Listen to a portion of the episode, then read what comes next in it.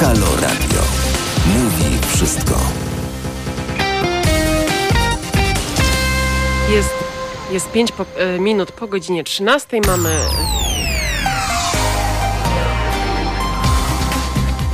Mamy dziś czwartek, 11 marca, to jest 70 dzień roku, do końca pozostało 295 dni, słońce wstało o 6.01, zajdzie o 17.32, dzień się staje coraz dłuższy, jest dłuższy od poprzedniego o 4 minuty i 3 sekundy. E, dziś imieniny obchodzą Balbina, Benedykt, Dominik, Eulogiusz, Kandyd, Konsta. Jeśli mają Państwo takich znajomych, to zachęcam do złożenia życzeń. E, dzisiaj między innymi mamy mm, Dzień Sołtysa. Święto ma na celu okazanie wdzięczności i szacunku sołtysom za ich pracę oraz zwrócenie uwagi społeczeństwa na rolę sołtysa w polskiej wsi. Wszystkim sołtysom składamy serdecznie życzenia.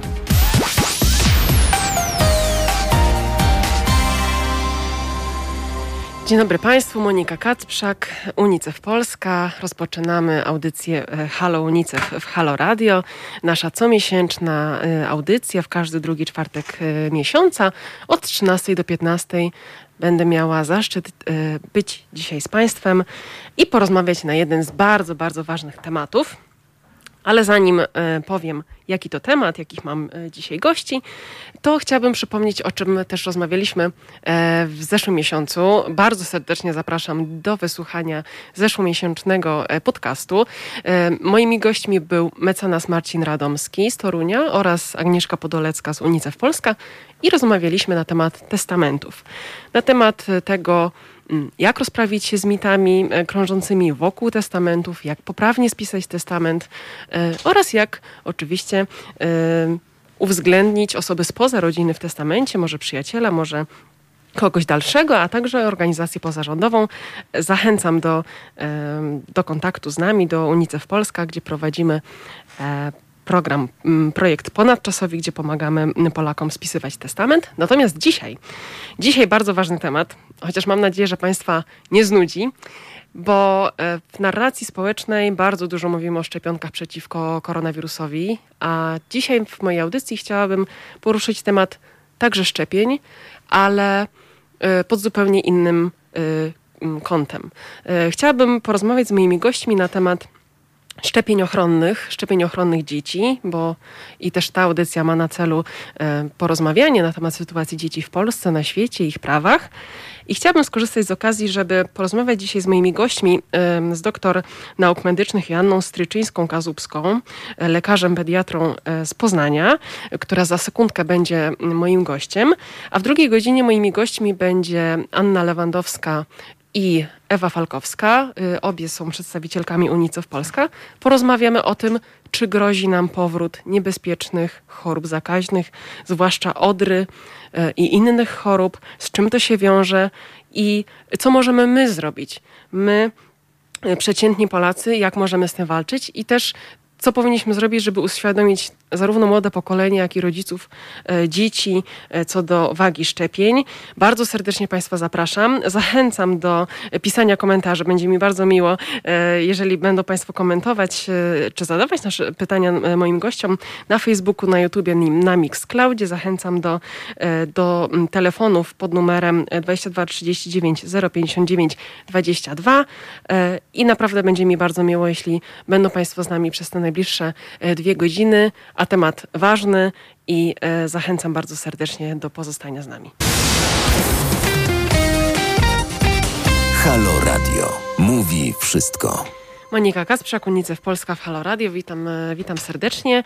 E, przypominam, że dzisiaj przez najbliższe dwie godzinki będziemy rozmawiali na temat e, groźby powrotu chorób zakaźnych. Chciałabym ten temat przybliżyć razem z moimi gośćmi i teraz przez najbliższe pół godzinki moim gościem będzie doktor nauk medycznych Janna Stryczyńska-Kazubska. Pani doktor reprezentuje Katedrę i Zakład Profilaktyki Zdrowotnej Uniwersytetu Medycznego w Poznaniu. Jest kierownikiem oddziału dzieci starszych i lekarzem z poradni konsultacyjnej do spraw szczepień e, w specjalistycznym zespole opieki zdrowotnej nad, nad matką i dzieckiem w Poznaniu. Pani doktor, witam serdecznie. Dzień dobry, witam Państwa. Pani doktor, bardzo serdecznie dziękuję, że udało się znaleźć dzisiaj dla nas te pół godzinki. Wiemy, że pani doktor jest bardzo zajętą osobą i naprawdę bardzo, bardzo mi miło. E, to jest, to jest dla mnie zaszczyt, naprawdę, że możemy dzisiaj porozmawiać. A y, chciałabym zapytać panią doktor o, o, pani doświadczenie, o pani punkt widzenia. Jak pani teraz widzi tę sytuację związaną ze szczepieniami na inne choroby zakaźne, niekoniecznie na temat y, COVID, ale bardzo, bardziej chodzi mi o te choroby y, zakaźne dotyczące dzieci. A obserwujemy w ostatnich latach y, ciągły, w zasadzie drastyczny spadek liczby dzieci, które otrzymują szczepienia ochronne przeciwko chorobom ujętym w kalendarzu szczepień obowiązkowych. To są choroby takie jak odra, różyczka czy świnka. Pani doktor, czym tak naprawdę grozi ten spadek wyszczepialności?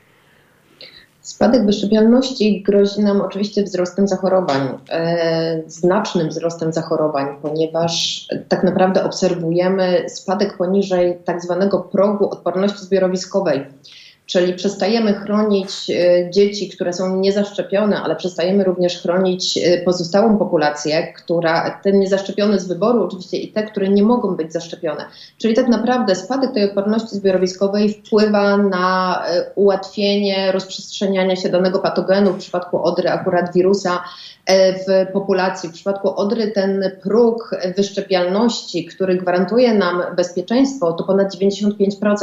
Więc tak naprawdę powinniśmy bardzo e, starać się, żeby bardzo dobrze realizować te szczepienia, a niestety wiemy, że już przed okresem pandemii e, wyszczepialność, odsetek dzieci zaszczepionych bardzo e, spadła. Natomiast w okresie pandemii dodatkowo jest to czynnik ryzyka.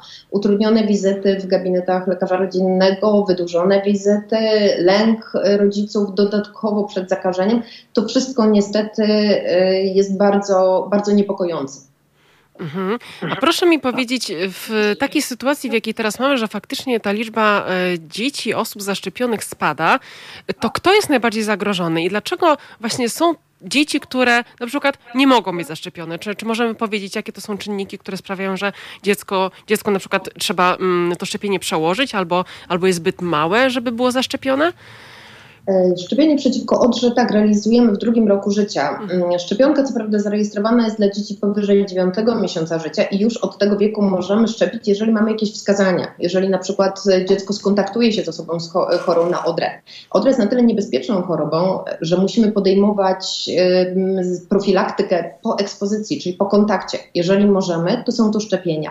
Natomiast standardowo realizujemy te szczepienia w drugim roku życia, ponieważ przeciwciała od matczynek, które mogą jeszcze krążyć w organizmie dziecka, tak naprawdę nie zabezpieczą tego dziecka przed zakażeniem, ale mogą wpłynąć na skuteczność szczepienia. Dlatego standardowo realizujemy szczepienia u dzieci, które ukończyły rok. To jest szczepionka żywa, szczepionka oczywiście bezpieczna, sprawdzona, przebadana, przed, która jest owiana pewnym jakimś mitem e, szczepionki, której boją się rodzice.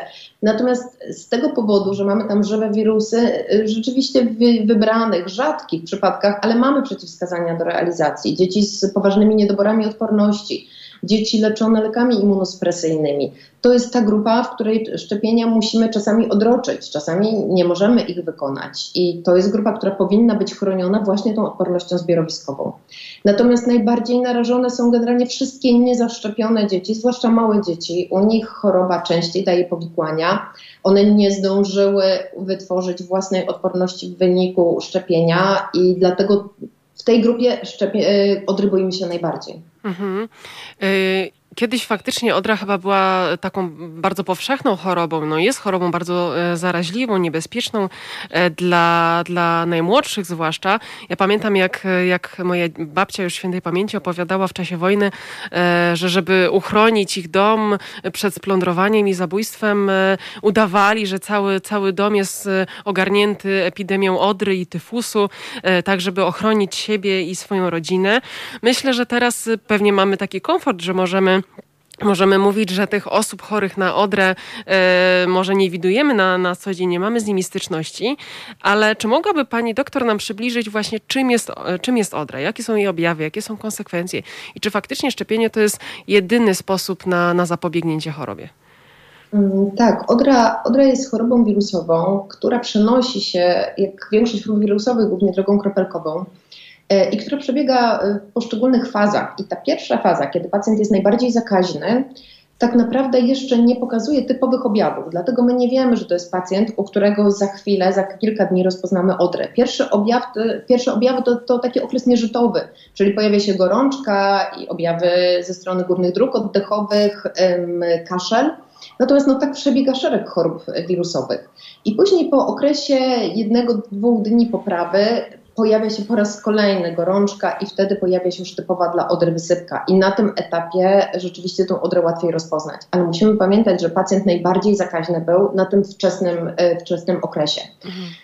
Odra jest ciężką chorobą wirusową. Pacjenci e, rzeczywiście czują się źle. Każda odra łączy się z wysoką gorączką, z nasilonym kaszlem, z światłowstrętem, zapaleniem spojówek. E, i oczywiście nasiloną wysypką. Natomiast najbardziej boimy się powikłań.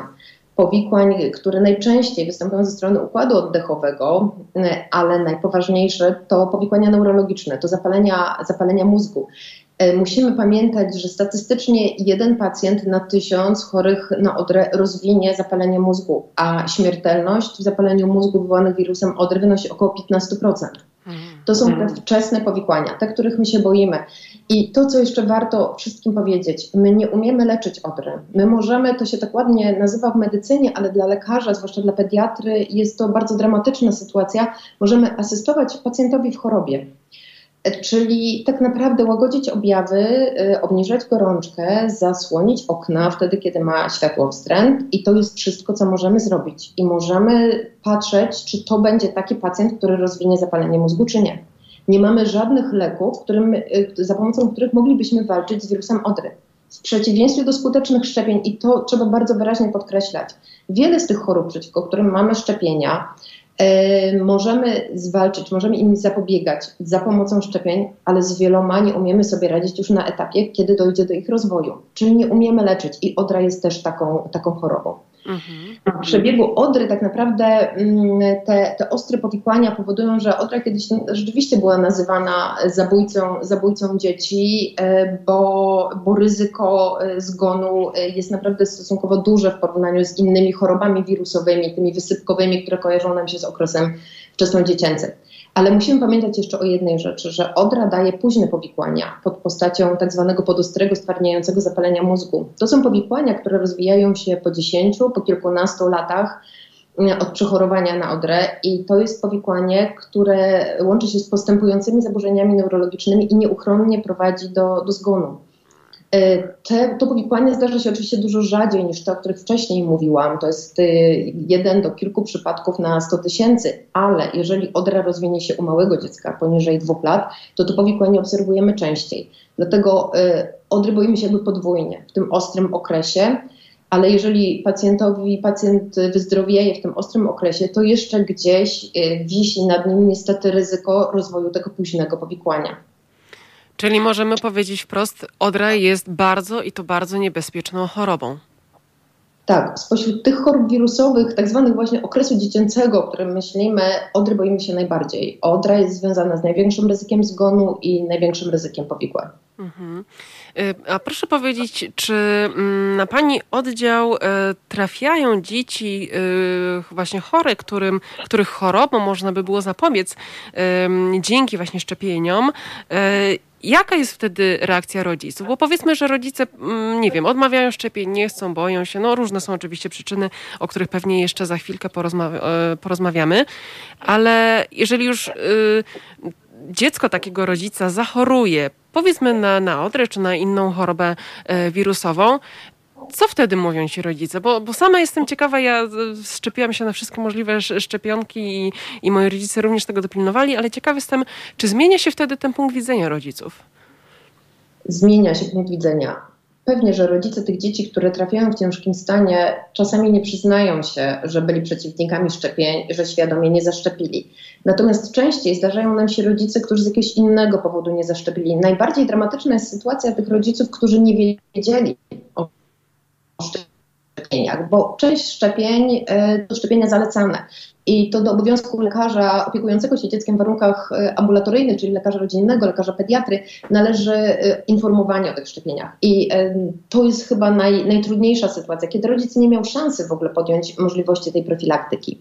Czasami zdarzają się rodzice, którzy trafiają, którzy zaplanowali pewne szczepienia, ale zaplanowali je później, na przykład przed pójściem, przed posłaniem dziecka do żłobka. Ale często jest tak, że zaplanowali je później, bo ktoś im tak doradził. I to dziecko nie dotrwało, mówiąc tak, tak najbardziej obrazowo, do, tego, do momentu tego szczepienia. Rodzice dzieci, które trafiają na oddział z powodu chorób, którym można zapobiegać za pomocą szczepień, to są potem najlepsi ambasadorzy szczepień najczęściej. Nam się wielokrotnie zdarzało, jeszcze w momencie, kiedy pracowałam na oddziale zakaźnym, bo tam trafia najwięcej takich, e, takich dzieci, E, szczepić dzieci e, w ostatniej dobie pobytu po ciężkiej chorobie przeciwko innym chorobom, bo tym rodzicom tak bardzo zależało na tym, żeby ochronić dziecko pomimo ciężkiej choroby, którą dopiero co kończy przed kolejnymi zakażeniami, że wykonywaliśmy te szczepienia na oddziale. Ci rodzice dzwonili do znajomych, namawiali, mówili, co, co przeżywają. Także niestety to są bardzo trudne doświadczenia i to jest taka sytuacja, kiedy spojrzenie rodzica na chorobę i na szczepienie radykalnie się zmienia. Mhm. A jak to możliwe, że na przykład rodzice nie wiedzą, że dziecko trzeba zaszczepić? Czy nie wiem, lekarz pediatra, czy lekarz pierwszego kontaktu po prostu nie wiem, nie mówi, nie wie? Przepraszam, że takie pytanie trochę wprost, ale, yy, no. ale jakby czy rodzice nie są informowani o tym, jakie szczepienia, jaki jest e, kalendarz obowiązkowych szczepień i, i e, jak on wygląda, jakie szczepienia, kiedy dziecko powinno przyjąć? Jeśli chodzi o obowiązkowe szczepienia, to rodzice są na pewno, wszyscy rodzice są informowani. Czasami gorzej bywa w zakresie tych szczepień zalecanych. No nasz kalendarz szczepień coraz bardziej się poszerza. Tak na naszych oczach wprowadzono szczepienia przeciwko pneumokokom, teraz w tym roku szczepienia przeciwko rotawirusom. Dlatego mamy coraz mniej tych szczepień, które w kontekście małego dziecka e, są szczepieniami zalecanymi ale takie sytuacje czasami się zdarzają, że realizujemy obowiązkowy kalendarz szczepień, a gdzieś zapominamy o tym, żeby z rodzicem porozmawiać na temat e, tych szczepień, które jeszcze może zrobić w ramach dodatkowych, e, niestety odpłatnych, e, zalecanych szczepień. Także to są takie sytuacje, kiedy czasami gdzieś tej rozmowy zabraknie. A czasami niestety rodzice uzyskują właśnie błędną informację. Uzyskują taką informację, że te szczepienia tak są ważne, ale jak to dziecko będzie trochę starsze, ale przed pójściem tego dziecka do żłobka, do przedszkola. A okazuje się, że oczywiście duże zbiorowiska dzieci są y, miejscem zakażania, są tym jakby czynnikiem ryzyka chorób infekcyjnych, ale nie jedynym że dziecko, które pozostaje w warunkach domowych, nie jest zupełnie bezpieczne w kontekście chorób zakaźnych i o tym też musimy pamiętać. Mhm, czyli dziecko przebywające w domu, na przykład teraz w izolacji w czasie koronawirusa, tak jak powiedzieliśmy, te szczepienia no, mogą być odwlekane przez rodziców, bo na przykład boją się zaprowadzić dziecko do, do przychodni, do lekarza yy, i mimo to, że dzieci są, yy, w, że tak powiem w cudzysłowie, zamknięte w czterech yy, ścianach domu, nie są bezpieczne. Teraz w dobie pandemii rzeczywiście mamy mniej tych zakażeń. Chodzimy w maskach, często nie wychodzimy, nie kontaktujemy się, więc rzeczywiście ta epidemiologia chorób zakaźnych w okresie pandemii trochę nam się, trochę nam się zmieniła. Ale myślę też o okresie poza pandemią, że kiedy funkcjonujemy, kiedy spotykamy się, kiedy, kiedy przychodzą inne dzieci do naszego domu, które często są nosicielami pewnych patogenów, kiedy gdzieś kontaktujemy się z osobami, które wydają nam się zdrowe, a jednak może to być okres, początkowy okres jakiejś choroby. E, także to, że dziecko nie chodzi do żłobka i nie chodzi do przedszkola, to nie jest gwarancją, że nie zachoruje. W dobie pandemii mamy tych chorób rzeczywiście mniej, ponieważ ta izolacja oczywiście zmniejsza ryzyko, zmniejsza ryzyko zakażenia. Jeżeli siedzimy sami z dzieckiem e, we własnym mieszkaniu i z nikim się nie kontaktujemy, to ryzyko niewątpliwie jest mniejsze, ale to nie znaczy, że mamy rezygnować ze szczepień, ponieważ przyjdzie ten moment, mamy nadzieję, kiedy wyjdziemy z domów, kiedy zaczniemy kontaktować się z innymi osobami i warto byłoby, żeby to dziecko już wtedy miało własną odporność. Często to jest tak, że dziecko wymaga kilku dawek. W przypadku odry akurat podajemy jednorazowo w drugim roku życia, a później kolejną dawkę dopiero w szóstym. Natomiast inne szczepienia to są to te, które przeciwko pneumokokom, przeciwko krztusowi wymagają kilku dawek, żeby uzyskać odporność. W związku z tym, jeżeli rozpoczniemy szczepienia w momencie, kiedy otworzymy nasze domy, może być za późno. E, bardzo Pani doktor dziękuję. Za sekundkę wracamy do naszej rozmowy. Powiemy, porozmawiamy sobie o tym, dlaczego rodzice decydują się na niezaszczepienie swoich dzieci i co można zrobić e, dla poprawy polskiego systemu ochrony zdrowia. E, bardzo dziękuję. Słyszymy się za sekundkę. Słuchacie Halo Dnia. Monika Kacprzak, UNICEF Polska w Halo Radio. Moim Państwa gościem jest doktor nauk medycznych Joanna Stryczyńska-Kazubska z Katedry i Zakładu Profilaktyki Zdrowotnej Uniwersytetu Medycznego w Poznaniu. E, pani doktor jest również kierownikiem oddziału dzieci starszych i lekarzem z poradni konsultacyjnej do spraw szczepień w specjalistycznym zespole opieki zdrowotnej nad matką i dzieckiem w Poznaniu. E, witam ponownie Pani doktor. Dzień dobry. Y, rozmawialiśmy przed, y, przed y, teraz przez ostatnie 15 minut o powrocie groźnych chorób, na które znamy szczepienia, mamy, mamy szczepionki. Przede wszystkim rozmawialiśmy o, o odrze, ale wiemy, że jest bardzo wiele rodziców, którzy nie chcą szczepić swoich dzieci. Spotykają się w internecie może z dezinformacją, może w, w jakichś placówkach edukacyjnych, może w, kontaktują się ze swoimi, nie wiem, przyjaciółmi, rodziną dalszą, która, która, która utrwala pewne mity związane z, ze szczepieniami. I, e, a co z perspektywy, z doświadczenia, pani doktor, ma wpływ na to, że rodzice e, nie szczepią swoich dzieci? Co pani doktor chciałaby im przekazać? E, przede wszystkim to, że nie wszystkie informacje, które znajdujemy w internecie, przede wszystkim mam na myśli fora rodzicielskie, nie, nie wszystkie informacje są prawdziwe, e, a nawet w kontekście szczepień i tego niepokoju, który można stamtąd wynieść, wiele informacji nie jest, nie jest prawdziwych.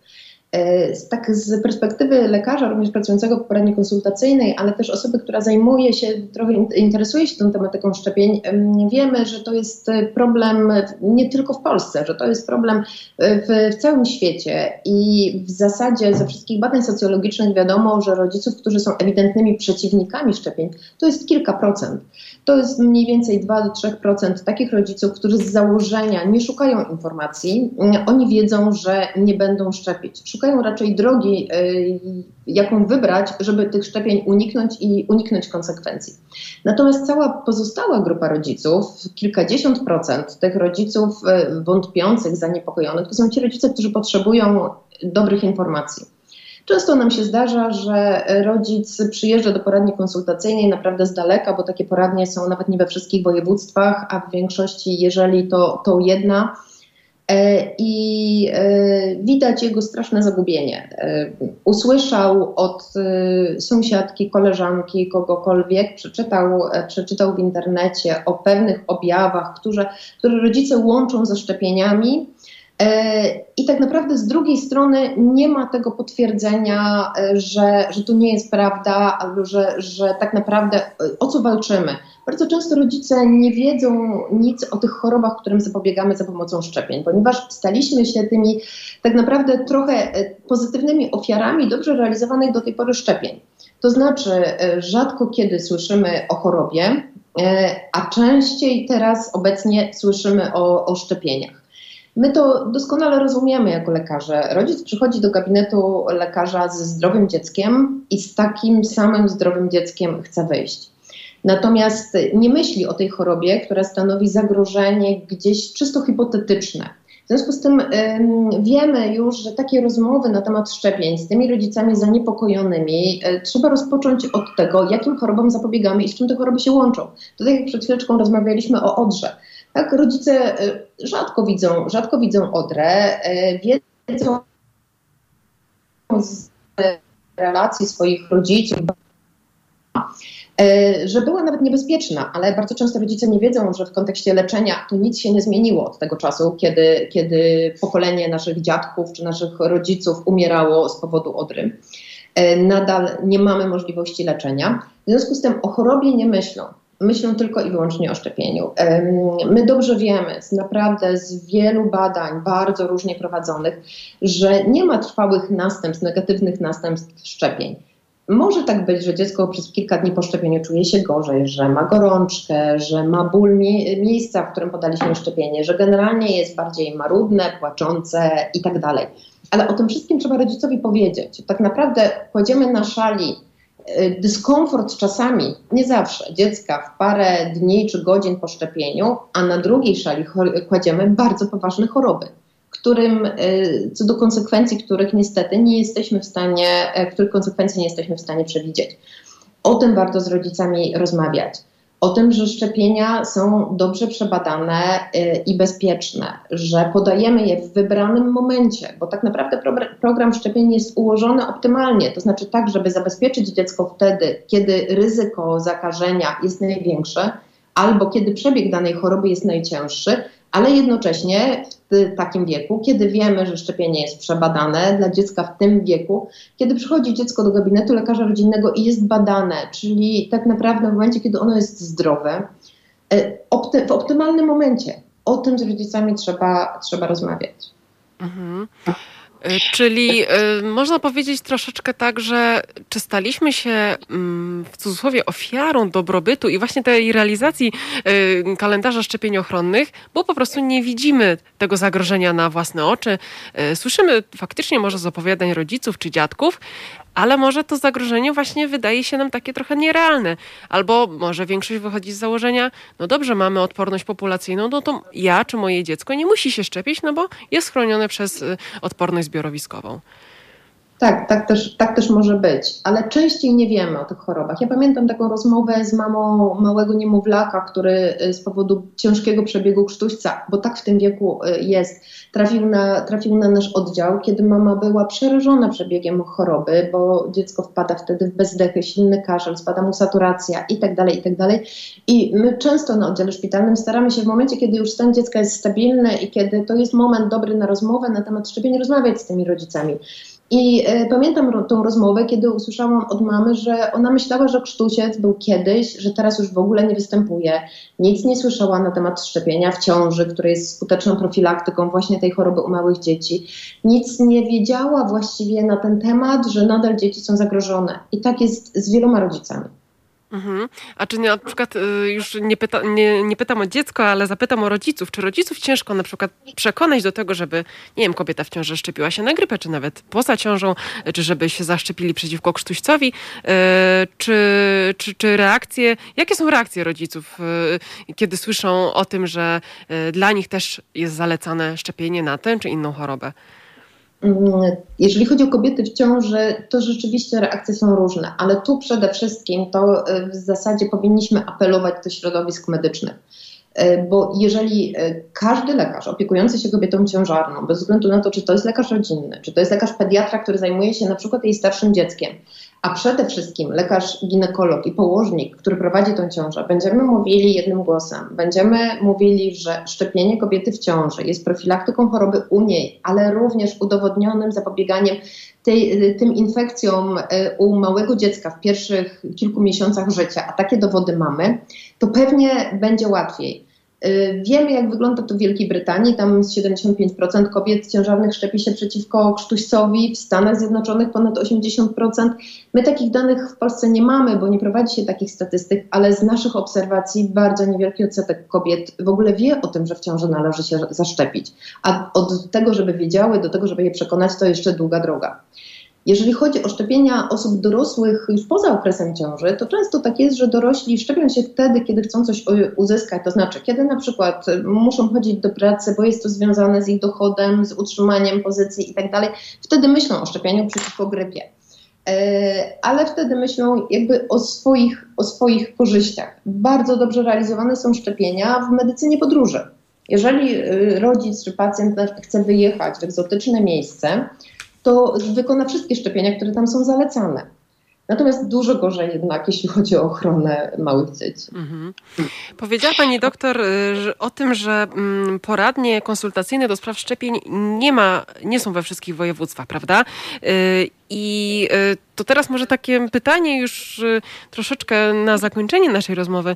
Mm, jakie zmiany, zdaniem pani doktor, należałoby wprowadzić do polskiego systemu ochrony zdrowia, aby właśnie skutecznie walczyć z tymi chorobami zakaźnymi? Mówiliśmy o edukacji, mówiliśmy o tych, o tych poradniach konsultacyjnych do spraw szczepień, ale może trzeba po prostu zrobić coś więcej. Ja myślę, że pierwszym krokiem jest mimo wszystko edukacja. Edukacja na każdym poziomie i współpraca z mediami. Takie audycje jak dziś, e, inne prasa, e, to widać z innych krajów. W Wielkiej Brytanii w momencie, kiedy wprowadzili szczepienia przeciwko meningokokom B, na pierwszych stronach zwykłych gazet codziennych były wielkie zdjęcia, wielkie plakaty pod tytułem Nasze dzieci mają kolejną ochronę, kolejną profilaktykę, jesteśmy pierwsi w Europie, pierwsi w świecie i tak dalej.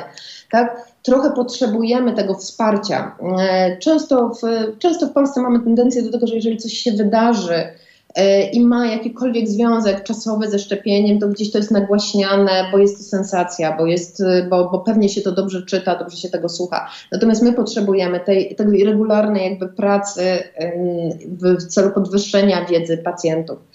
E, mieszane mam oczywiście uczucia co do, co do tych wszystkich obostrzeń, jeżeli chodzi o zapisywanie dziecka do żłobków, przedszkoli, natomiast jest to pewna droga w sytuacji, kiedy rzeczywiście rodzice unikają tych szczepień, zwłaszcza jeżeli pozostali rodzice chcą mieć w grupie zaszczepione dzieci, bo swoje dziecko szczepią i chcą, żeby takie dzieci były, były również. Natomiast jeżeli chodzi o organizację służby zdrowia, to warto powiedzieć, że tak naprawdę powiedziałam, że poradnie konsultacyjne są e, nie we wszystkich nawet województwach. Formalnie poradnie konsultacyjne do szczepień w ogóle nie ma, ponieważ nie jest to przez NFZ kontraktowana usługa. My działamy w ramach poradni do na przykład chorób zakaźnych albo innych poradni. E, mamy, mamy takie godziny, kiedy zajmujemy się szczepieniami, ale tutaj też bardzo, bardzo tego brakuje, żeby, żeby jakby wesprzeć lekarzy rodzinnych, którzy często mają wątpliwości ale pacjent y, nie przyjedzie czasami 200 kilometrów. Do nas do w Poznaniu jeżdżą pacjenci y, z województwa lubuskiego, częściowo z zachodniopomorskiego. Tak naprawdę przemierzają wiele kilometrów, ale żeby przyjechać te wiele kilometrów, to on musi chcieć. Natomiast przeciwnik szczepień najczęściej nie pokona tej odległości i nie przyjedzie, bo jest to kolejna jakby przeszkoda. Czyli tak naprawdę wieloetapowo, ale przede wszystkim edukacja. Edukacja prowadzona przez pracowników y, medycznych, pielęgniarki, lekarzy, to żebyśmy mówili jednym głosem. To żebyśmy, e, żeby nie było takich sytuacji, że gdzieś e, na tak zwanej na ucioci na imieninach powiemy nie, tam szczepienia, to lepiej nie. Żebyśmy wypowiadali się wtedy, kiedy mamy odpowiednią wiedzę i kiedy się znamy, bo łatwo jest powiedzieć nie, nie, lepiej się nie szczepić, nie mając żadnej wiedzy na ten temat, a trudno później odkręcić to, że jakiś lekarz prywatnie tak powiedział. Jak powiedział prywatnie, to pewnie to pewnie to była pewna tajemnica, zdradzać nie można, ale tutaj powiedział, więc bardziej wierzymy niż lekarzowi rodzinnemu, lekarzowi pediatrze, który zajmuje się dzieckiem. Tutaj myślę, że to jest największa, najbardziej słaba nasza strona. E, to, żebyśmy my, jako pracownicy służby zdrowia, mówili jednym głosem, to, żeby media szeroko rozumiane nas w tym wspierały, żeby promowały ten pozytywny przekaz dotyczący szczepień, a nie tylko w sytuacji, kiedy, kiedy gdzieś można, można doszukiwać się jakiejś sensacji.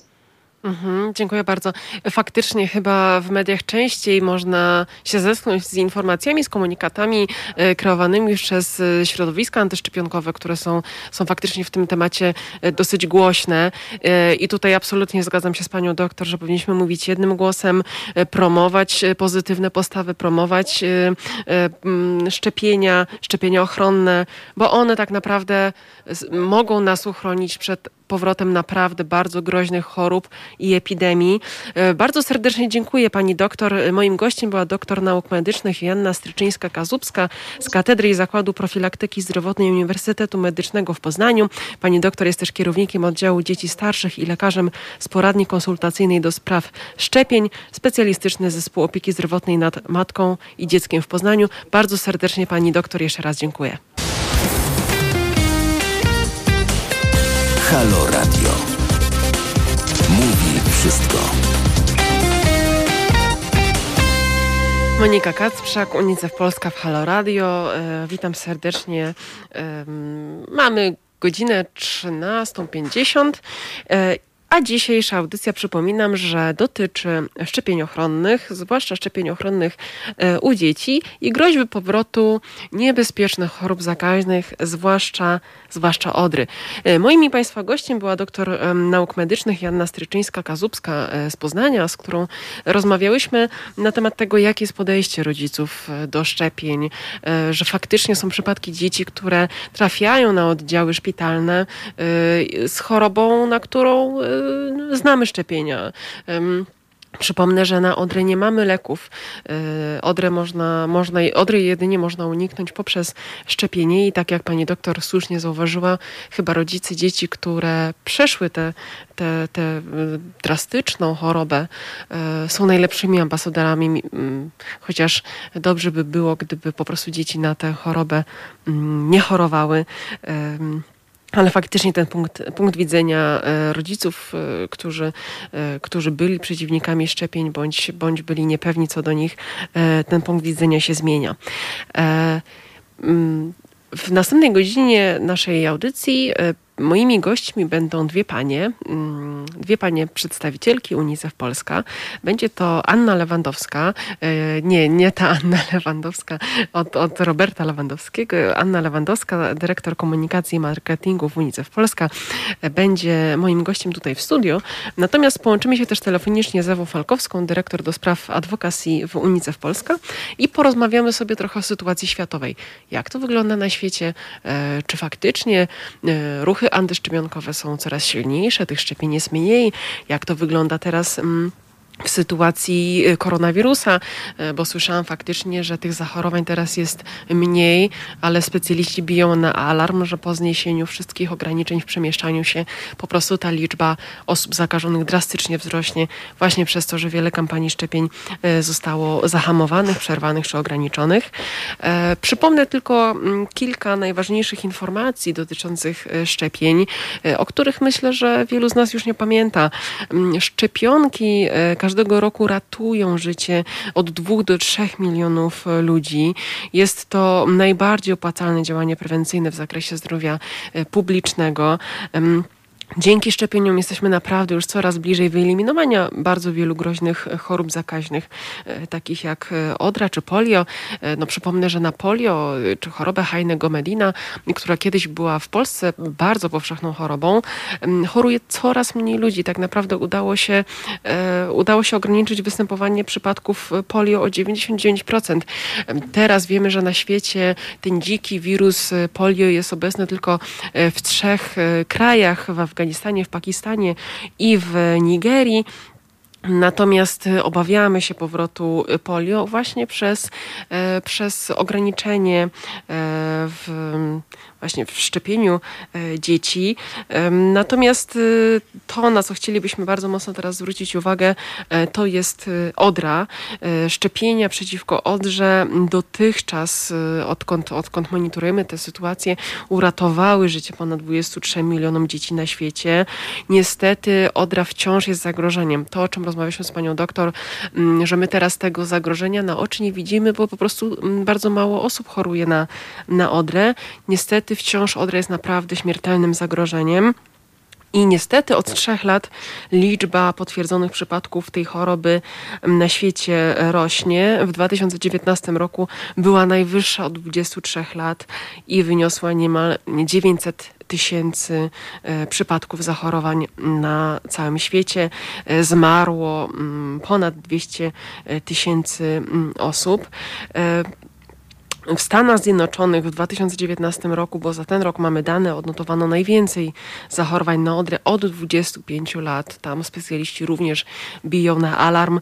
E, podobnie cztery kraje europejskie, Albania, Czechy, Grecja i Wielka Brytania, po prostu straciły status państw wolnych od tej choroby.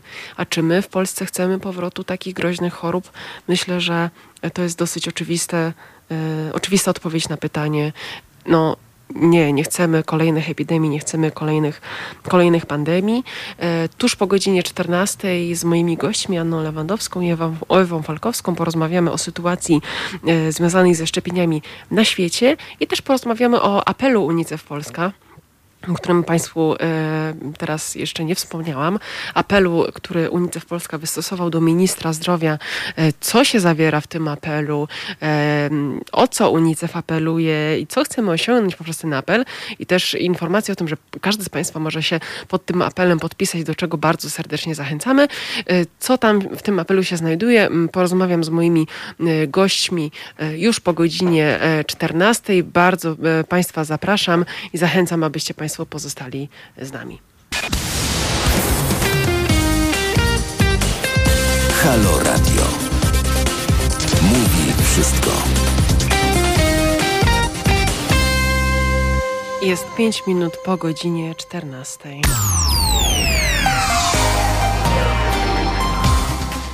czwartek, e, dzisiejszy dzień, 11 marca, to 70 dzień roku. Do końca pozostało 295 dni.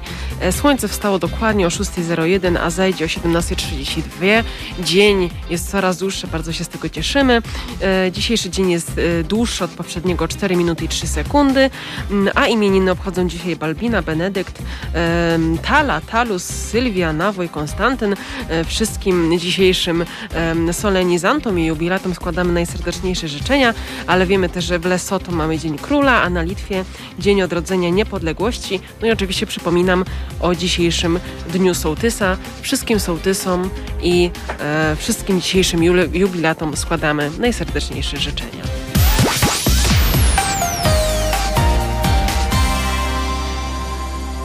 Monika Kacprzak, UNICEF Polska w Halo Radio. Witam serdecznie.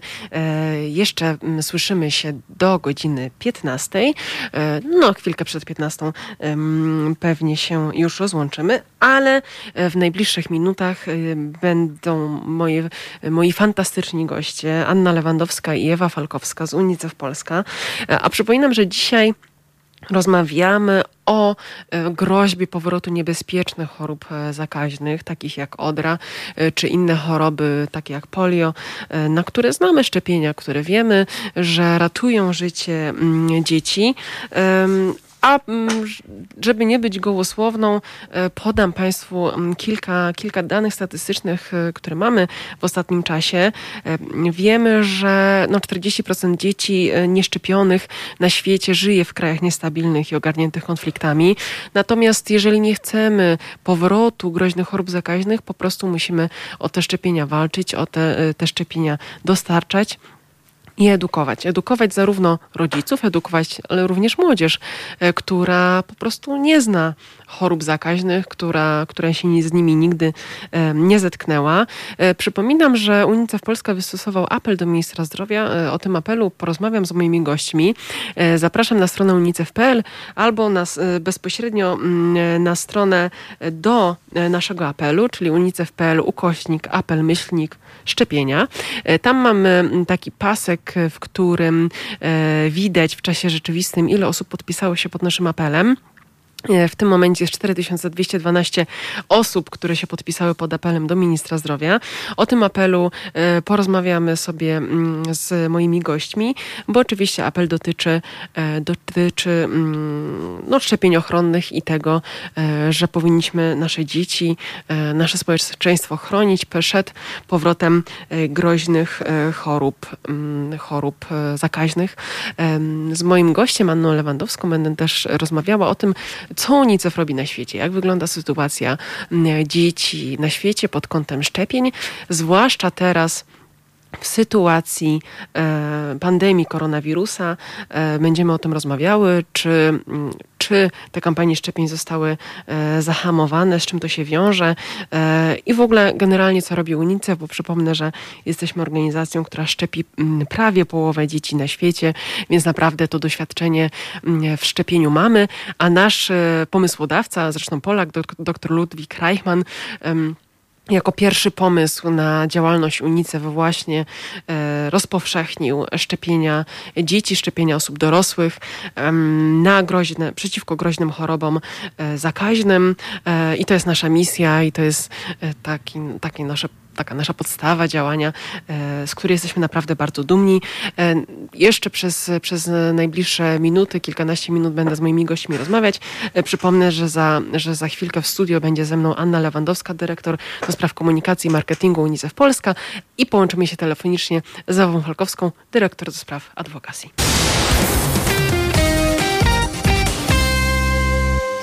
Monika Kacprzak, UNICEF Polska w Halo Radio. Witam serdecznie po króciuteńkiej przerwie.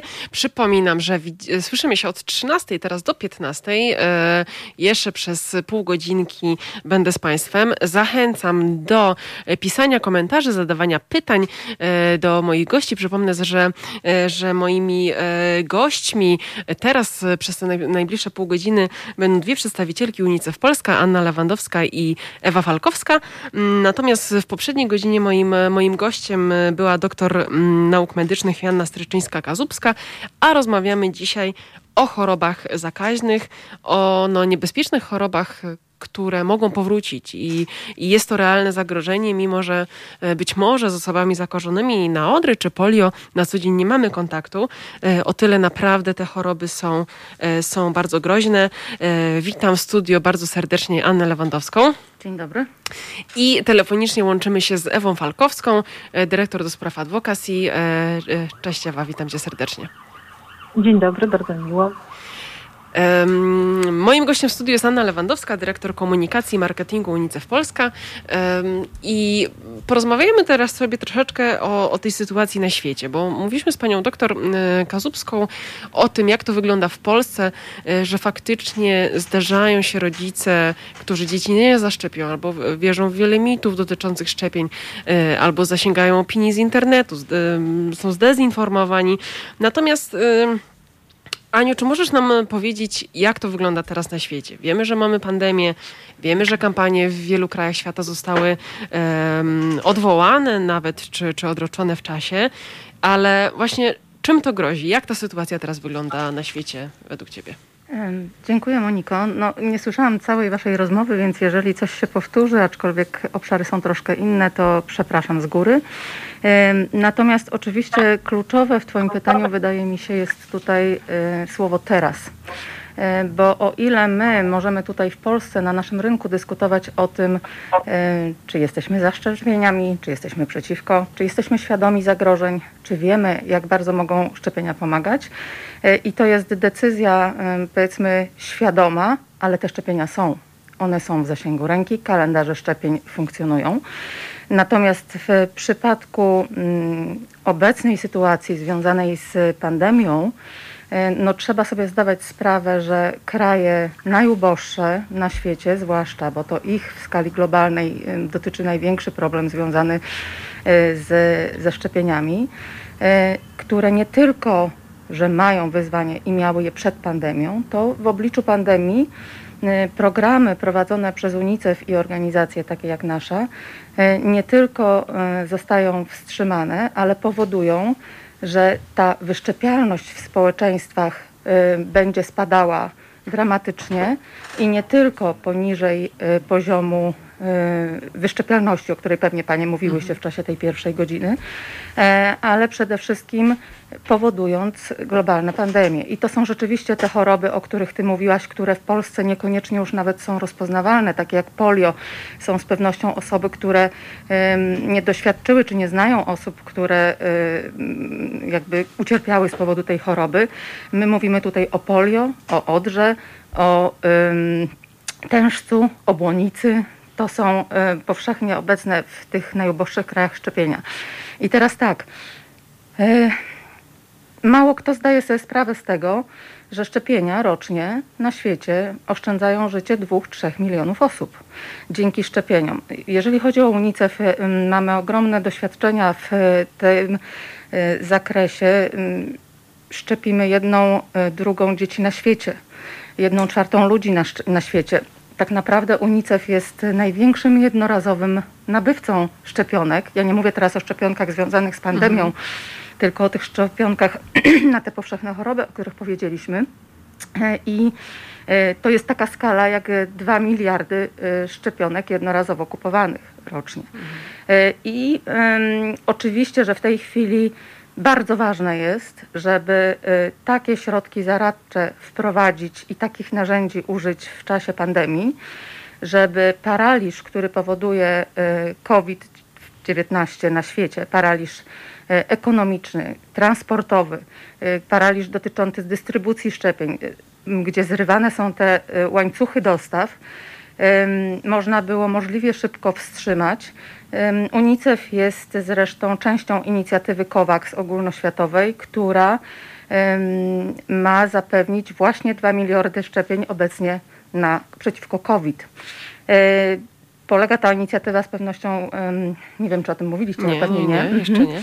E, ona polega na tym, żeby mm, zewrzeć szyki, żeby partnerzy w ramach tego projektu, e, takie jak organizacje w ramach ONZ, e, agencje, rządy, mm, prywatni przedsiębiorcy, producenci, no, oczywiście UNICEF jest jedną z tych organizacji, zapewniły godziwy sposób dystrybucji szczepień, e, ale nie tylko godziwy sposób dystrybucji, ale przede wszystkim, żeby umożliwić zapewnienie takiej infrastruktury w tych krajach, które tego potrzebują, a tych najuboższych krajów, które zgłaszają zapotrzebowanie na te szczepienia, e, jest nieomalże 100. O ile pamiętam, 92 kraje zgłosiły takie zapotrzebowanie i mówimy tutaj o zapotrzebowaniu również na 2 miliardy szczepionek tylko przeciwko samemu COVID-owi. Mhm. Czyli e, czy zgodzisz się ze mną, że mm, faktycznie mamy do czynienia z, z, z, dużą liczbą e, zakażeń na różne choroby zakaźne w krajach rozwijających się, w krajach e, e, o niskich standardach higieniczno-sanitarnych, o niskim dostępie do, do opieki medycznej i tam ta pomoc jest szczególnie potrzebna i tę pomoc realizuje UNICEF i inne organizacje pozarządowe. Natomiast natomiast ta edukacja i ta pomoc w rozpoczęciu upowszechnieniu e, szczepień ochronnych e, jest potrzebna również w Polsce, prawda? Tak, oczywiście. Ja oczywiście z własnego ogrodu trochę o tym UNICEFie globalnie. Nie zapominajmy jednak, że mm, no tak jak powiedziałam, my mamy tę przewagę, że my ten dostęp do szczepień mamy. E, w związku z tym powinniśmy e, z tego z rozsądkiem korzystać i e, ta świadomość powinna nam przybliżyć możliwość zachowania zdrowia i no, nie ryzykowania, że nasze polskie społeczeństwo utraci tę wyszczepialność na poziomie gwarantującym brak nawrotów pandemii, takich właśnie jak polio. Mhm.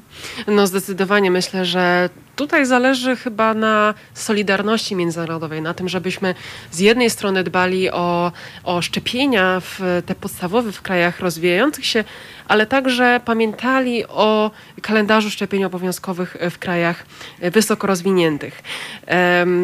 Wiemy, że te szczepienia są gwarantem odporności populacyjnej, chronią nas nas, nasze społeczeństwo, w zasadzie wszystkich, wszystkich obywateli przed wybuchem epidemii groźnych chorób zakaźnych.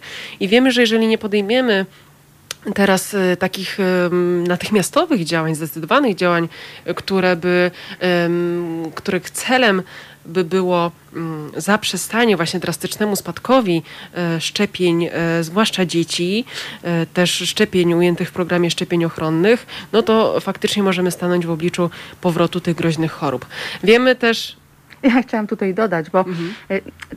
myślę, że warto jest o tym powiedzieć właśnie w, koncept, w kontekście tych tak zwanych normalnych, znanych nam chorób, mhm. że jeszcze przed samą pandemią samym tylko 2019 roku 13 milionów dzieci na świecie w ogóle nie było zaszczepionych a 20 milionów poniżej pierwszego roku życia nie miało szczepień na odrę na przykład mhm. w pierwszym roku życia swoim.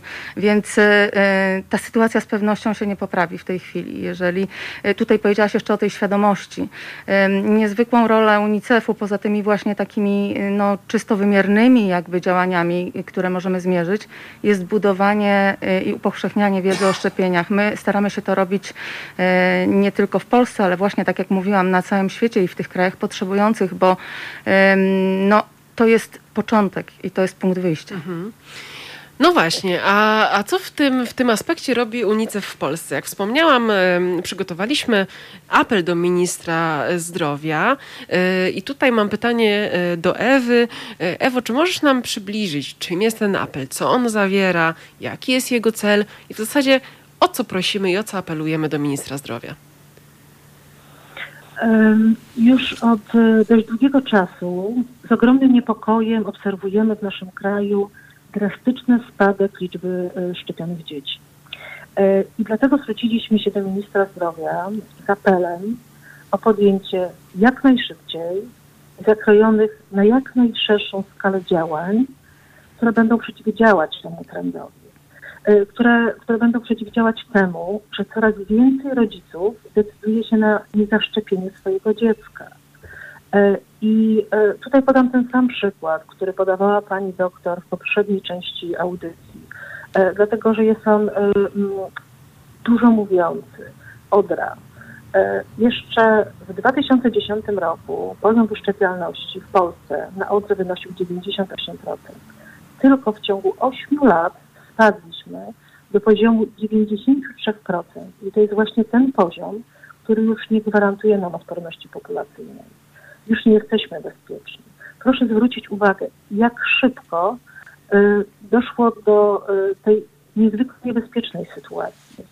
Dlatego też konieczne są bardzo szybko, bardzo y, skuteczne działania podejmowane ze strony ministerstwa.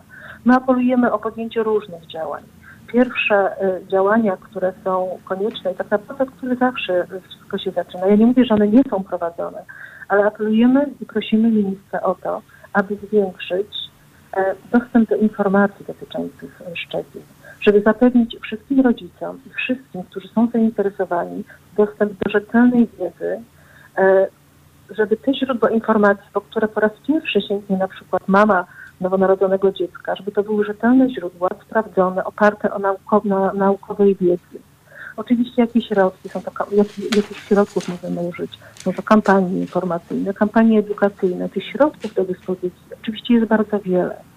E, to, co jest bardzo ważne, to, że powinniśmy promować, że ministerstwo e, i e, mm, system zdrowia w Polsce powinien promować kalendarz szczepień obowiązkowych, ale również kalendarz szczepień zalecanych. E, I ta promocja nie powinna e, dotyczyć tylko tego, w jakim wieku, jakie szczepienie powinno, dziecko, powinno być dziecku podane, ale również ta informacja powinna być szersza. Rodzice muszą wiedzieć, przeciwko jakim chorobom, na jakie choroby są to szczepienia, co tak naprawdę grozi ich dziecku, jeżeli na tą chorobę zachorują, żeby wiedzieli, z czym wiąże się zachorowanie na odrę dziecka, które nie jest zaszczepione. Co to jest polio, z czym wiąże się zachorowanie na krztusiec. Tylko mając taką szeroką wiedzę, rodzic podejmie odpowiedzialną decyzję, czy zaszczepić, czy nie zaszczepić swojego dziecka. Miejmy nadzieję, że będzie to decyzja e, pozytywna. Poza tym rodzice muszą mieć też świadomość, że decyzja o tym, czy zaszczepią, czy nie zaszczepią swoje dziecko, to nie, nie dotyczy tylko i wyłącznie ich dziecka. Że nie szczepiąc swoje, e, e, swoje dzieci, powodują właśnie, doprowadzają do tego, że obniża się odporność populacyjna całego społeczeństwa. Że niezaszczepienie ich dziecka powoduje zagrożenie dla tego dziecka, którego rodzice nie mogą zaszczepić ze względów medycznych, a które bardzo by chcieli. To dziecko jest narażone na wszystkie choroby, które, którym szczepienia, które, które szczepienia mm, eliminują. Mhm. Rozmawialiśmy z... Bardzo... Mhm. Tak, tak. tak mów, jeszcze, jedna, mhm. jeszcze jedna bardzo ważna rzecz, o, której, o którą apelujemy w, w naszym e, dokumencie, a mianowicie walkę z dezinformacją. Mhm. E, szczepienia są e, jednym z największych osiągnięć medycyny. Są one najskuteczniejszą, e, najtańszą i najprostszą interwencją medyczną, dzięki, którym, dzięki której można wyeliminować niezwykle groźne e, choroby, które dotyczą e, nie tylko dzieci tak naprawdę. E, natomiast e, w mediach e, zdecydowanie częściej możemy spotkać informacje oparte na e, informacjach niepotwierdzonych naukowo, fake newsy, czy też mity dotyczące szczepień. I bardzo często rodzice trafiają w pierwszej kolejności właśnie na te informacje. Na bazie tych informacji podejmują decyzje, e, z, którymi, z których skutkami później e, mogą się borykać e, przez całe życie. Mhm. Y, o przyczynach spadku zaufania rodziców y, do szczepień y, powiemy sobie jeszcze, jeszcze za sekundkę. O realizacji misji UNICEF również. Ja Państwa jeszcze raz bardzo serdecznie zachęcam do podpisania naszego apelu do ministra zdrowia. Każdy z Państwa może się podpisać. Na stronie unicef.pl mamy slider, który zachęca, w który można kliknąć, który zachęca do podpisania apelu, ale można też wejść bezpośrednio na stronę unicef.pl ukośnik apel myślnik szczepienia.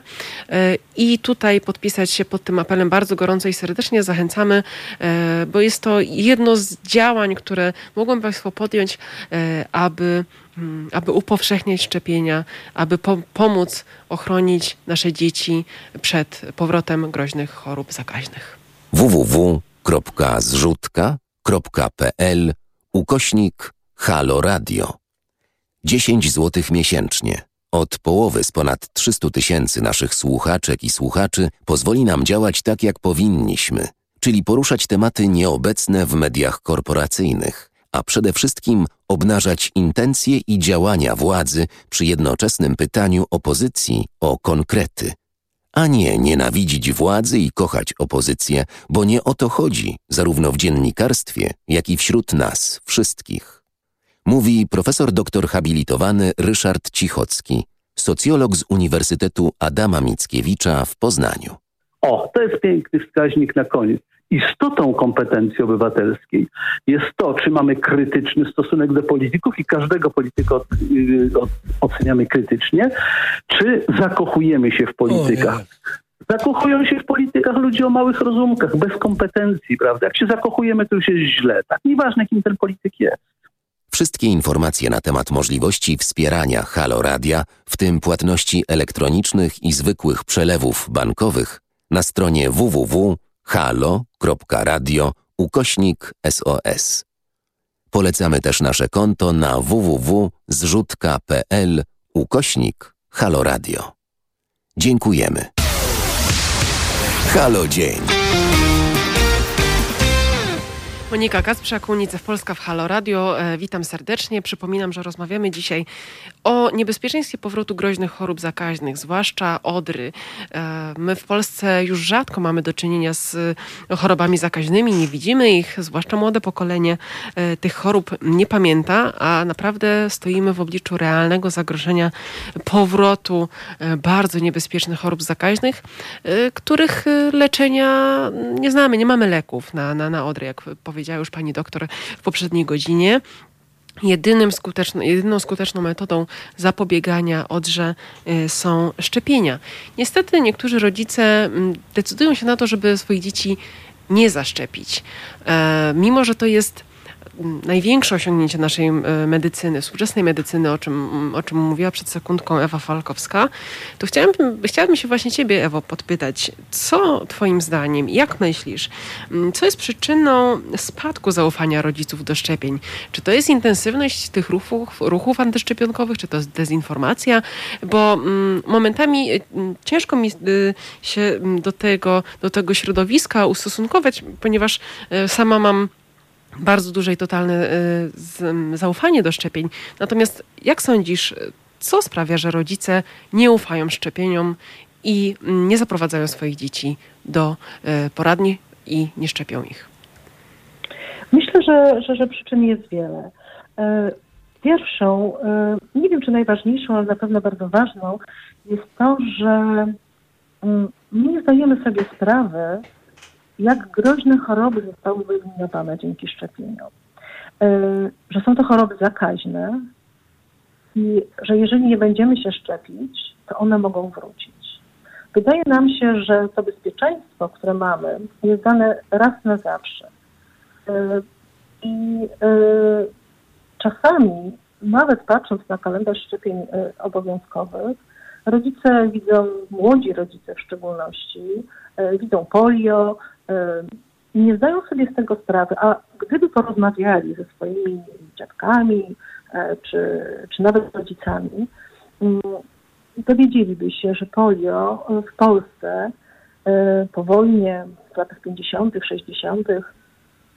Mm, funkcjonowało pod nazwą choroby Heinego Medina, potocznie nazywano ją Heine Mediną I była to choroba, która przerażała ludzi. Dlaczego? Dlatego, że ona atakowała przede wszystkim małe dzieci, małe dzieci, dzieci w wieku szkolnym i była bardzo zaraźliwa i bardzo niebezpieczna w skutkach. Ona doprowadzała do porażenia mięśni. W wyniku tego bardzo często dochodziło do paraliżu. Dzieci były potwornie okaleczane. To były trwałe niepełnosprawności już na całe życie i często też dochodziło do, do śmierci. W związku z tym, e, jeżeli zapytamy kogoś starszego o chorobę Heinego Medina, to na pewno powie, że, że to była jedna z gorszych e, i trudniejszych e, chorób w zwalczaniu w tym okresie powojennym. My o tym zupełnie zapomnieliśmy. Myślę, że nikt z młodych ludzi nawet nie wie, że polio i Medina to jest to samo. A w związku z tym ta decyzja o tym, czy, czy zaszczepić dziecko, czy nie zaszczepić dziecka, jest dla nich mm, zdecydowanie, zdecydowanie łatwiejsza, bo jeżeli nie widzimy niebezpieczeństwa, nie znamy niebezpieczeństwa, to je po prostu lekceważymy. Brakuje nam rzetelnej wiedzy. E, I bardzo często, e, o czym już mówiła pani doktor w poprzedniej części audycji, opieramy się na, na informacjach takich łatwych, które gdzieś zasłyszanych, zobaczonych, y, które zobaczyliśmy na forach, a nie opieramy się na informacjach sprawdzonych, na badaniach naukowych, bo rzeczywiście jest to wiedza trudniejsza. Zawsze, jeżeli mamy jakiekolwiek wątpliwości, czy się zaszczepić, czy nie i z czym to się wiąże, zapytajmy o to naszego lekarza. To jest najprostszy sposób, żeby, do, żeby otrzymać sprawdzoną wiedzę, na bazie której będziemy mogli podjąć naprawdę odpowiedzialną y, y, decyzję. E, nie znając skutków e, danej choroby, nie znając e, przebiegu tej choroby, jak drastyczny, jak, jak groźny dla naszego dziecka może być, wydaje nam się, że bezpieczniej, tutaj daję cudzysłów bezpieczniej, bezpieczniej będzie, jeżeli nie zaszczepimy dziecka, bo przecież tyle się słyszy o potencjalnych możliwych skutkach ubocznych, czy też chorobach, z którymi to się wiąże. Nie dajmy, nie, rodzice bardzo często, zresztą nie tylko rodzice, my sami często ulegamy pokusie korzystania z łatwych źródeł informacji, a nie sprawdzamy tych źródeł. To niestety, to niestety mm, prowadzi do podejmowania decyzji, które bardzo często później możemy, możemy żałować. E, I mm, wydaje mi się też, że mimo wszystko, chociaż te informacje e, w tym systemie opieki zdrowotnej dotyczące szczepień e, funkcjonują, to nie wydaje mi się, żeby ten system działał wystarczająco mobilizująco dla rodziców, że jednak czasami nie wystarczy, że ta informacja gdzieś jest. Należy wahającego się rodzica umieć przekonać, czy też nawet zobaczyć, że jest to rodzic, który, który może mieć jakieś wątpliwości, że należałoby mu poświęcić nieco, nieco czasu. Mhm. Faktycznie pani doktor w poprzedniej godzinie mówiła o tym, że e, rodzice, którzy, którzy się wahają w, co do szczepień, po rzetelnej, szczerej rozmowie z lekarzem bardzo często zmieniają swoją, swoje zdanie, swoją decyzję. E, I myślę, że też wielu rodziców, na, na wielu rodziców o nieszczepieniu swoich dzieci mają wpływ e, no, niepożądane odczyny poszczepienne, to, że się tego boją, e, że, że, że może się z ich dzieckiem stać coś złego. E, I tutaj mm, moje pytanie do Ani, bo wiem, że, że ma też swoje osobiste przemyślenia, doświadczenia. Nie wiem, Aniu, czy, czy zechcesz się z nami z nimi podzielić? Tak, bardzo chętnie, zwłaszcza ze względu na to, gdzie się dzisiaj znalazłam i co dzisiaj robię i w jakim obszarze pracuję. E, rzeczywiście, masz rację, Moniko. W mojej rodzinie był taki przypadek śmierci spowodowanej reakcją poszczepienną półtora rocznego brata mojego męża. E, I od tego momentu, kiedy to się wydarzyło, a mój mąż nie został wtedy zaszczepiony jako półtora roczne dziecko, ponieważ e, był przeziębiony, był zwyczajnie przeziębiony, rodzice zaprzestali szczepienia wszystkich swoich dzieci. Czyli nie był szczepiony ani mój mąż, ani jego trzej bracia, aż do osiągnięcia wieku pełnoletności. I proszę sobie wyobrazić, wyobraźcie sobie panie, że e, no ja rozmawiając o tym z nim, a nie wiedziałam o tym, że taka sytuacja miała miejsce, po pierwsze nie mogłam się nadziwić, że e, w, we współczesnym jakby świecie, w, mieszkając w dużym mieście, e, gdzie wszyscy jesteśmy no, wykształconymi ludźmi i wydawałoby się, że taką powszechną świadomość społeczną powinniśmy mieć, że takie sytuacje w ogóle mogą mieć miejsce. No oczywiście taki argument, że e, oni żyją, są dorosłymi ludźmi i nikomu z nich nic się nie zostało, mimo że nie zostali zaszczepieni, no przemawiałby właśnie jakby dolewając tutaj oliwy do ognia za tym głosem antyszczepionkowców niestety. Natomiast ja mogę powiedzieć tylko jedno. Dzisiaj już wiem, właśnie dzięki temu, o czym mówiłaś Ewo, e, o tym upowszechnianiu wiedzy, o tym, że nie możemy kierować się stereotypami, iść na skróty w um, informacjach, no właśnie chociażby powołując się na taki przykład tej rodziny, że proszę bardzo, byli nieszczepieni, a wszystko jest w porządku. Otóż nie, ja dzisiaj wiem, że oni przyczyniają się, właśnie takie osoby przyczyniają się do tego, że ten poziom wyszczepialności e, w społeczeństwie spadając, E, zagrozi potem takim osobom, które z jakichś powodów naprawdę nie mogą się zaszczepić, a które są częścią tego społeczeństwa.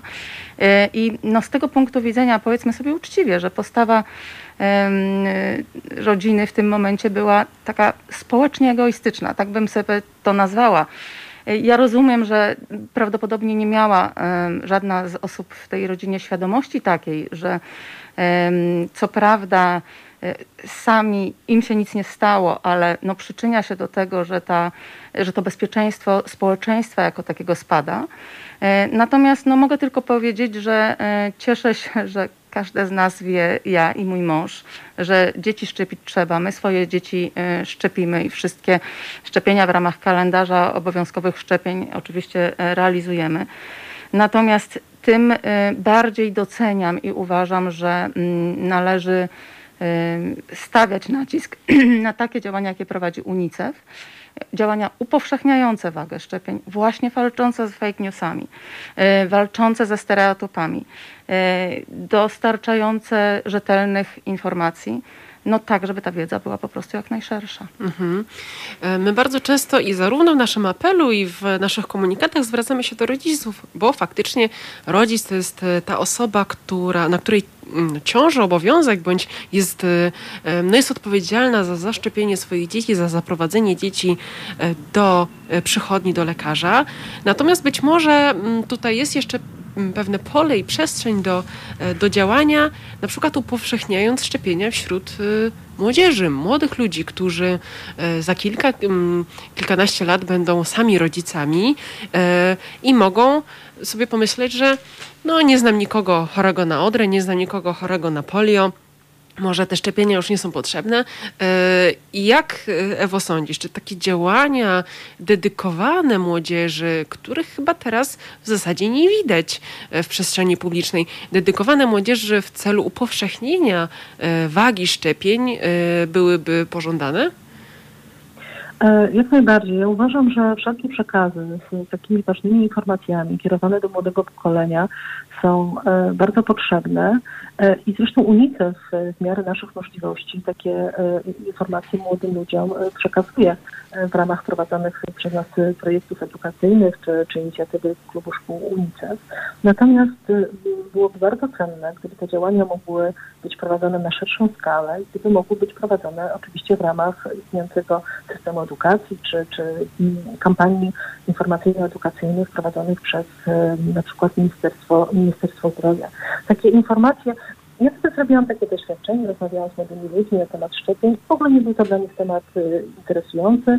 E, wręcz, e, wręcz no tak e, używając tutaj młodzieżowego języka, dla nich to absolutnie trąciło myszką. Natomiast mówienie do młodych ludzi przykładami, pokazywanie jak sytuacja wyglądała kiedyś, co to właśnie jest odra, jak groźną chorobą jest w krajach rozwijających się, co to jest choroba polio, z czym się wiąże, jak kiedyś to wyglądało, opowiadanie o doświadczeniach rodziców, dziadków, to naprawdę do młodych ludzi przemawia. E, I po takiej e, krótkiej rozmowie na przykład z moimi, z moimi dziećmi, e, Pamiętam, że, że moje, moje dzieci powiedziały, no mamo, w tej chwili zdajemy sobie z tego sprawę, jak ważne są szczepienia. Więc czasami nawet my rodzice moglibyśmy taką rozmowę ze swoimi dziećmi przeprowadzić po to, żeby, żeby wychować odpowiedzialnych i świadomych młodych ludzi w przyszłości. Więc jak najbardziej, zarówno ze strony nas rodziców, jak i ze strony systemu edukacji, ze strony Ministerstwa Zdrowia, nie tylko, tego typu działania skierowane do młodych ludzi byłyby bardzo cenne. Mhm. Tak jak chyba też powiedziała pani doktor, że potrzebna nam jest tutaj e, solidarność i takie mówienie jednym głosem, żebyśmy wszyscy naprawdę e, wspólnie promowali szczepienia, e, zarówno i media, i, i opinia publiczna, i system edukacji, i system ochrony zdrowia, żebyśmy naprawdę zwrócili uwagę na ogromną wartość e, szczepień, e, mimo że na co dzień nie mamy styczności z chorobami, o których mówiła Ewa i Ania, e, to żebyśmy wiedzieli, jak ważne te szczepienia są i jak chronią nas przed powrotem mm, groźnych chorób e, zakaźnych. Ja dzisiaj bardzo Państwu serdecznie dziękuję za te dwie godziny. Dziękuję za wszystkie komentarze, e, bo większości z nich e, faktycznie dotyczyły tego poparcia dla szczepień i, i tego, że dzieci szczepić trzeba. Bardzo serdecznie dziękuję za te wszystkie komentarze. Cieszę się, że wśród słuchaczy są, są osoby świadome i, i chcące popierać szczepienia. E, bardzo serdecznie dziękuję dzisiejszym moim gościom. Dziękuję Ani Lewandowskiej tutaj w studiu, dziękuję Ewie Falkowskiej, z którą łączymy się telefonicznie. E, przypominam, że apel do ministra zdrowia można podpisać na stronie unicef.pl. E, cały czas ten apel tam e, jest. Zachęcamy bardzo serdecznie, e, bo w naszym gronie jest siła i możemy e, różne działania tutaj podejmować. Bardzo serdecznie Państwu dziękuję. Dziękuję za te spędzone ostatnie dwie godziny razem z nami. To była audycja Halo UNICEF w Halo Radio.